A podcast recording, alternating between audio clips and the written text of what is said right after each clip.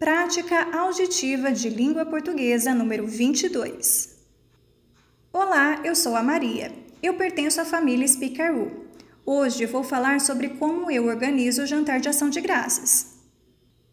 Meu marido Mauro e eu geralmente vamos ao mercado uma semana antes do dia de ação de graças para pegar todos os ingredientes de que precisamos para o nosso jantar de ação de graças.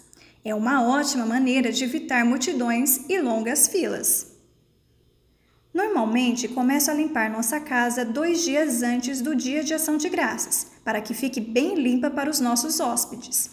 Então, começo a preparar o jantar um dia antes do dia de ação de graças. Dessa forma, as coisas ficam muito mais fáceis para mim no dia de ação de graças e posso passar mais tempo com minha família e parentes.